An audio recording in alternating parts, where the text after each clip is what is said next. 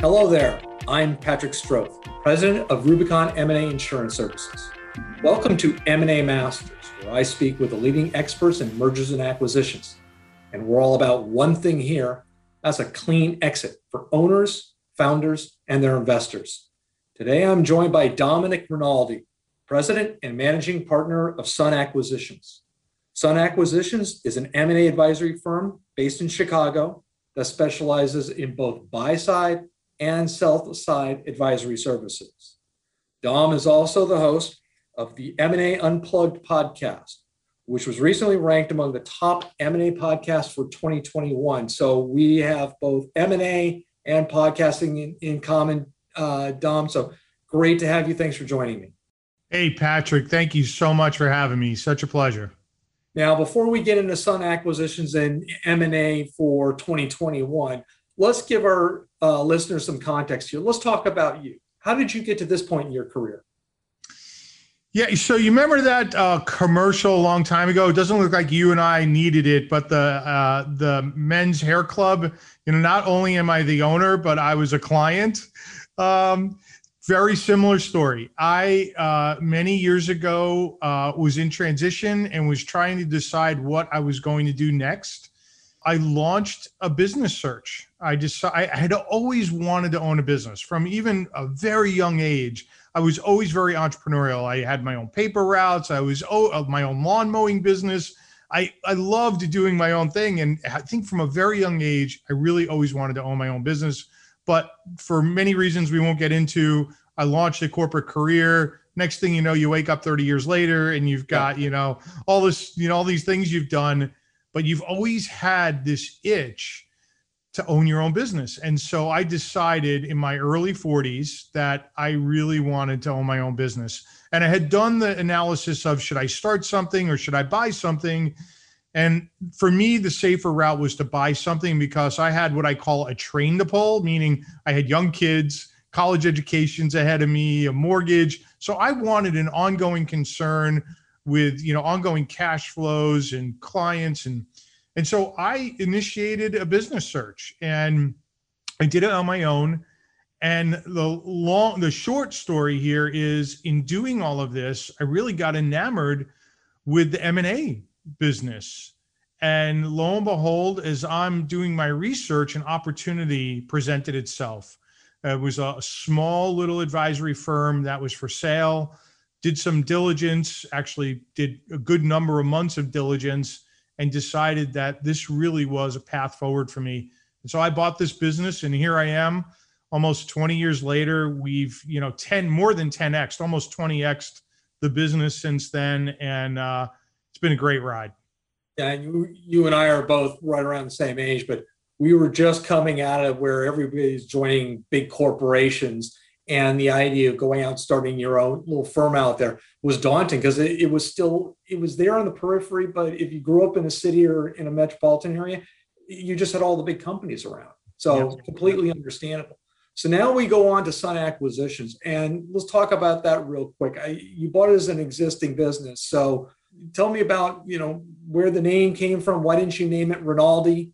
Uh, and, and, and just give us a description of Sun Acquisitions. Yeah, so actually I wound up rebranding the business, um, but only slightly. And what I thought was important, and in talking to our webmasters and our, and our social media people, is that our name should be descriptive.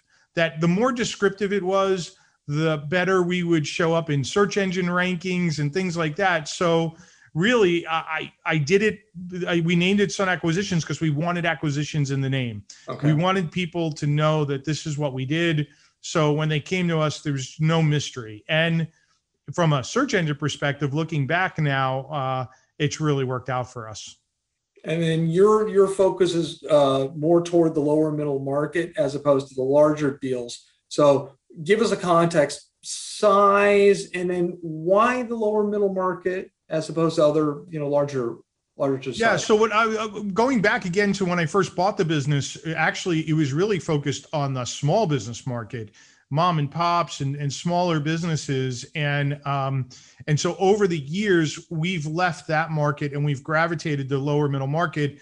Quite frankly, I love the lower middle market. Um, it, they have a little more sophistication than the small businesses, mom and pops. They have more infrastructure, and um, but they they don't necessarily have the budget for the advisory groups that the the big the big boys do, right? And so they really need firms like ours uh, at at sort of price points that we're at that can help them both get their arms around what the value of their businesses are if they're if they're selling, or understand what the market's like if they're buying, and then go out and help them get those acquisitions or those sales done.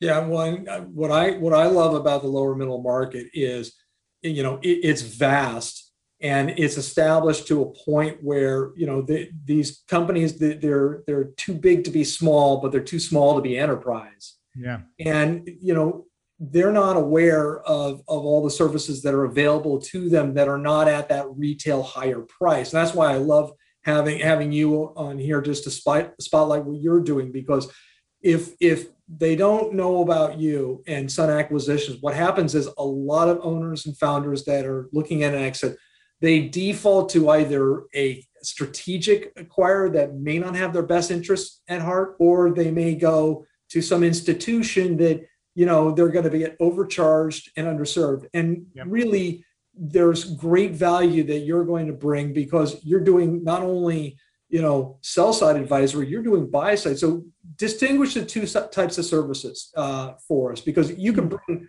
you know, a prospective seller buyers to the table or attract them, and and vice versa. So we'll talk about one side of the table and then the other side. Yeah. So the sell side, we are representing owners of privately held companies who want to understand the value and the market timing and whether or not now is, is the right time.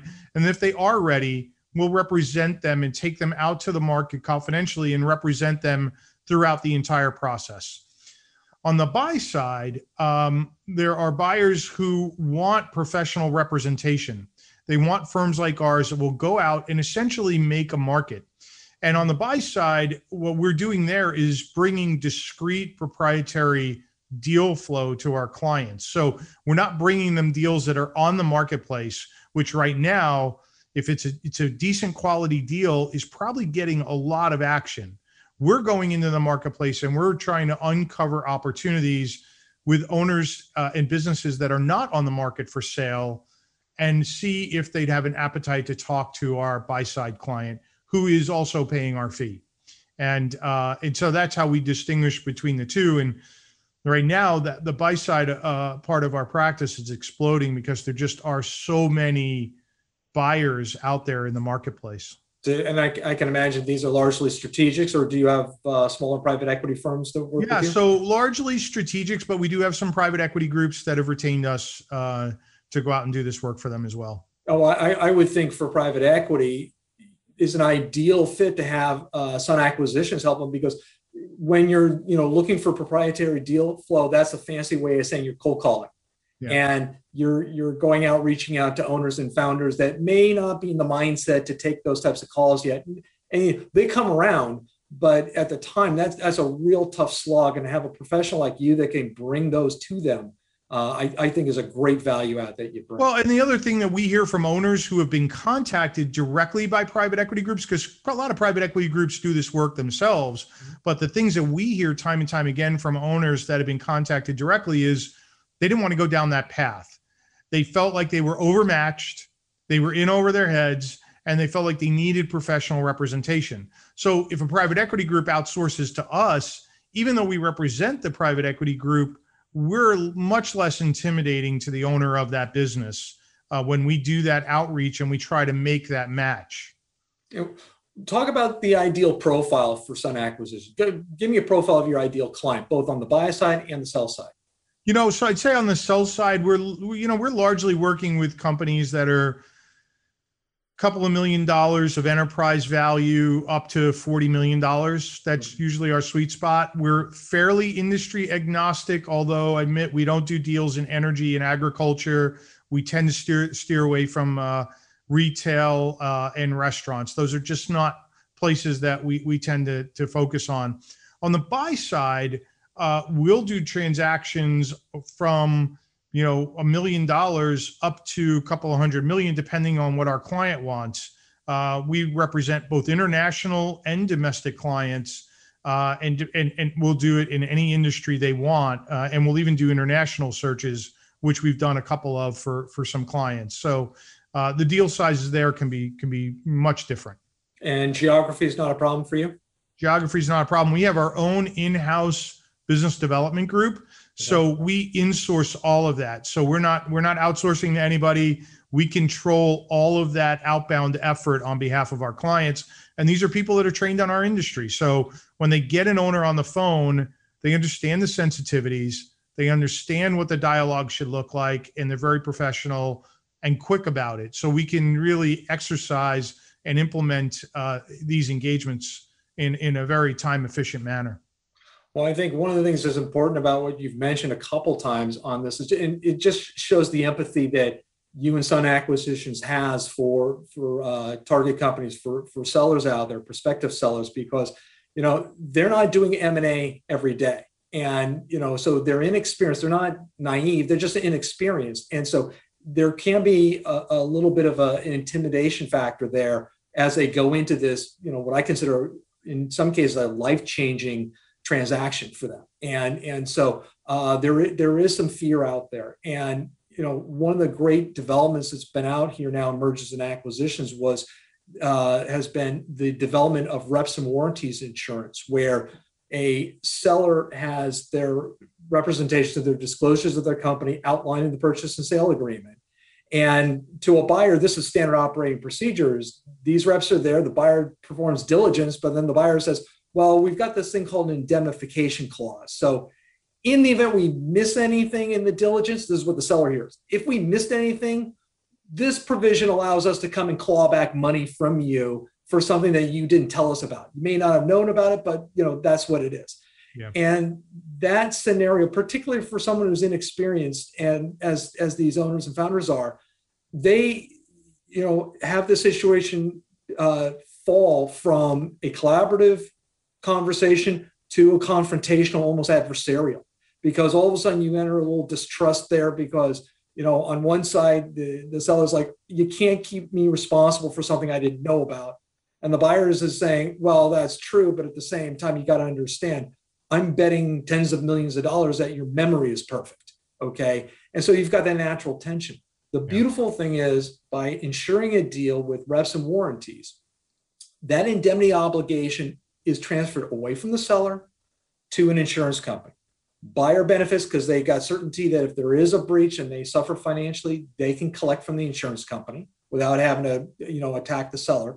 The seller benefits because the attachment points on these policies is usually lower than most escrows. So less money is held back at the transaction. Seller gets more cash at closing. Better yet, they have peace of mind knowing that even uh, with that additional money they have, they're not at risk of any more clawbacks coming back. So they can go ahead and exit cleanly. And we've just seen this, just, you cannot understate the tension that's released when, when this is brought into the deal. And happily, deals now in the lower middle market as low as ten million dollars to fifteen million dollars transactions are eligible for rep and warranty. Wasn't the case pre-COVID.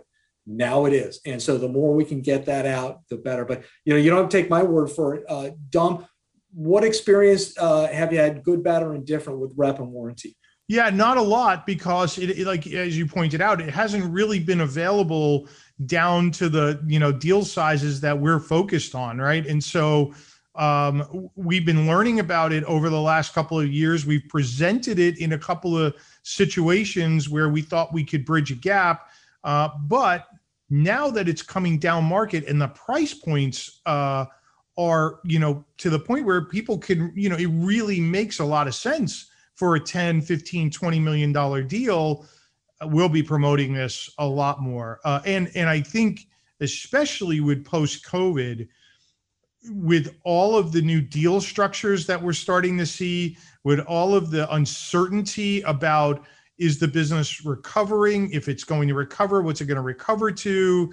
And I know there are some limitations around, will it cover earnouts or not and things like that, but there are all sorts of new deal structures because of COVID. And I think if we can fit reps and warranties insurance into that, even in some small way, it, it'll go a long way to bridging bridging gaps between buyers and sellers. Fantastic. Now, let's talk about M and A Unplugged. And uh, just as one podcaster to another, I'd love to, for you to share your story on, okay, why'd you decide to become a podcaster? And what types of, tell us about the content and so forth, how we can find it. I mean, I will comment on one thing uh, for my audience about M and A Unplugged. Uh, as of today, in post first quarter twenty twenty-one, there are over one million podcast series out there right now, okay? But the average podcast series is only six episodes. Doesn't go more than that. Dom, as I, you and I talked before, you're approaching episode number one hundred. So you've definitely got some sustainable messaging out there and some great stuff. So tell us about M and A Unplugged. Yeah, you know, I didn't set out to actually do a podcast. Um, we were trying to figure out how we can help people that do transactions with the number one pitfall that we see. Uh, over our twenty years of experience and over, we've got over four hundred completed transactions under our belt.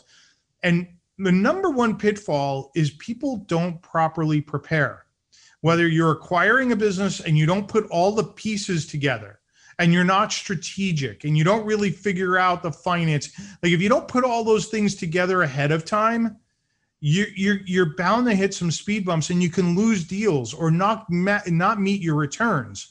On the owner's side, we see it almost one hundred percent of the time. They haven't properly prepared. They haven't put their house, their, their personal house in order, their personal financial situation in order. They haven't put their business in order.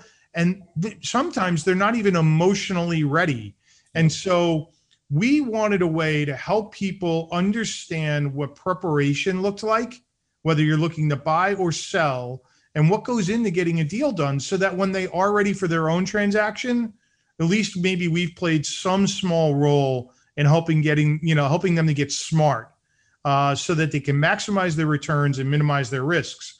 And when we thought about how could we do this, you know, could we blog? Could we do webinars?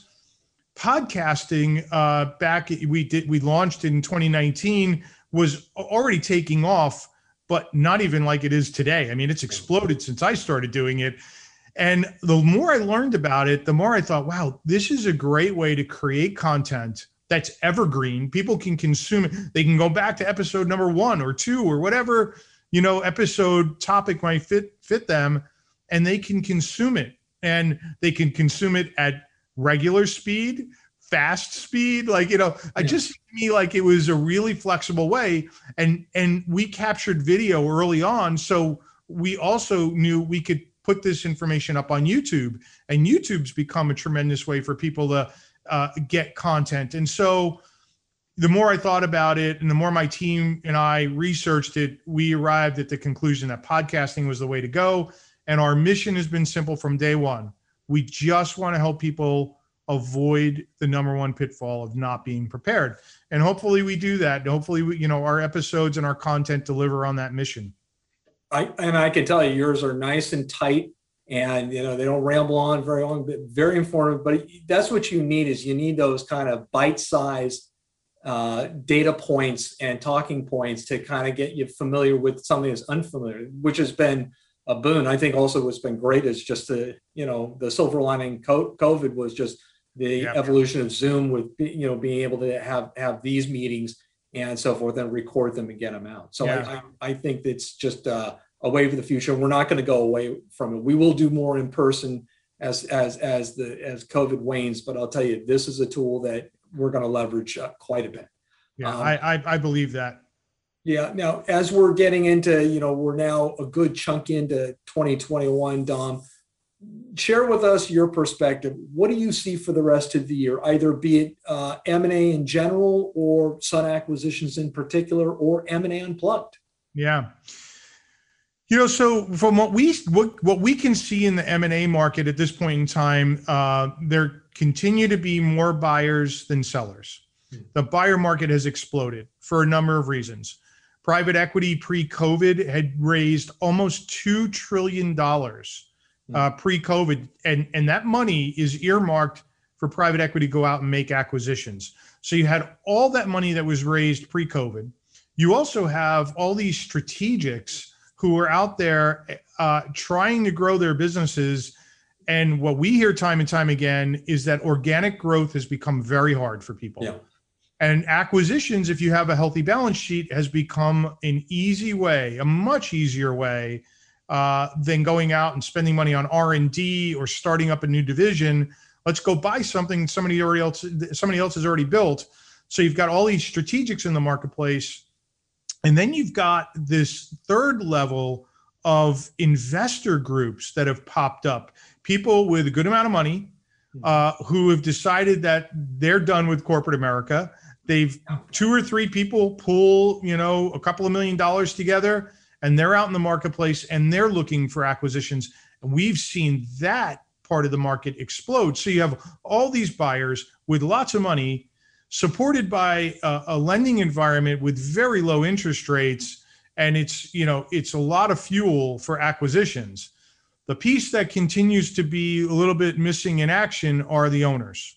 Mm. Uh, we we have good quality of businesses, but not nearly enough to meet the demand of the buyers that are out there, which is why you see multiples being, you know, as high as they are in the marketplace right now. So owners who are selling are getting very good multiples for their for their businesses. And I'm also sort of surprised that the looming tax changes, uh, e- even though there isn't a decision on them, but there's lots of talk about capital ga- gains taxes going up. I've been a little surprised that that hasn't moved more market, more uh, owners into the market to sell their businesses. So I'm a little uncertain at this point in time as to where the sellers are going to shake out. Uh, I- I'm still hopeful that before the end of the year, we're going to see a flood of owners decide that twenty twenty-one is the year to get out. They've recovered from COVID, and all the buyers are still there to, you know, to make those acquisitions. So I think it's still going to be a very strong year. I think it's going to be stronger in the second half than it has been in the first half. Yeah, well, I'm stealing from a prior guest, but one of the things that, you know, people overlooked with COVID was you had all that dry powder, but not only that, you know, time didn't stop.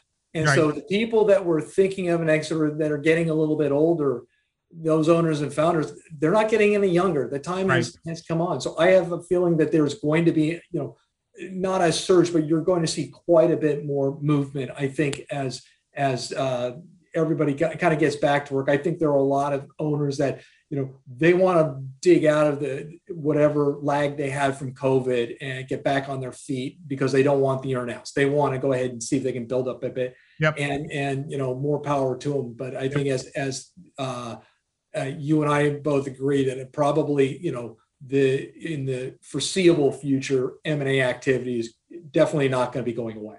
Yeah, yeah. No, I think it's.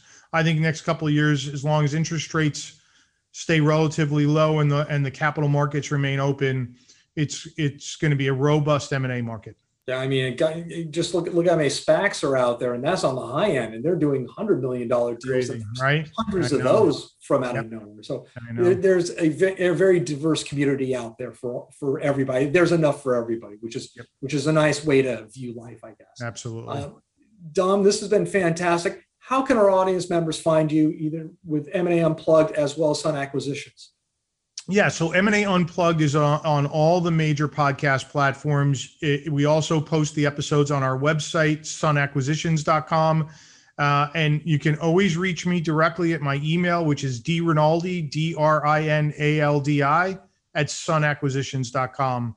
And Patrick, thank you so much. And kudos to you, too, with your show. Uh, you're also up there in the top shows in twenty twenty-one for M and A. So uh, it's a pleasure to do a show with uh a fellow M and A compadre. Yeah, I totally appreciate it. I, I was thrilled. I didn't even realize that there was a, a, a list out there. And then when I saw it, I was like, you know, I didn't care if it was a fifteen-way tie for tenth. I didn't care. I just, the fact we got on the list, I was thrilled. But it was it was yep. nice because this is a great way to meet you. And uh, I wish you all the success, and let's keep talking, okay? All right, Patrick. Thank you. Thank you.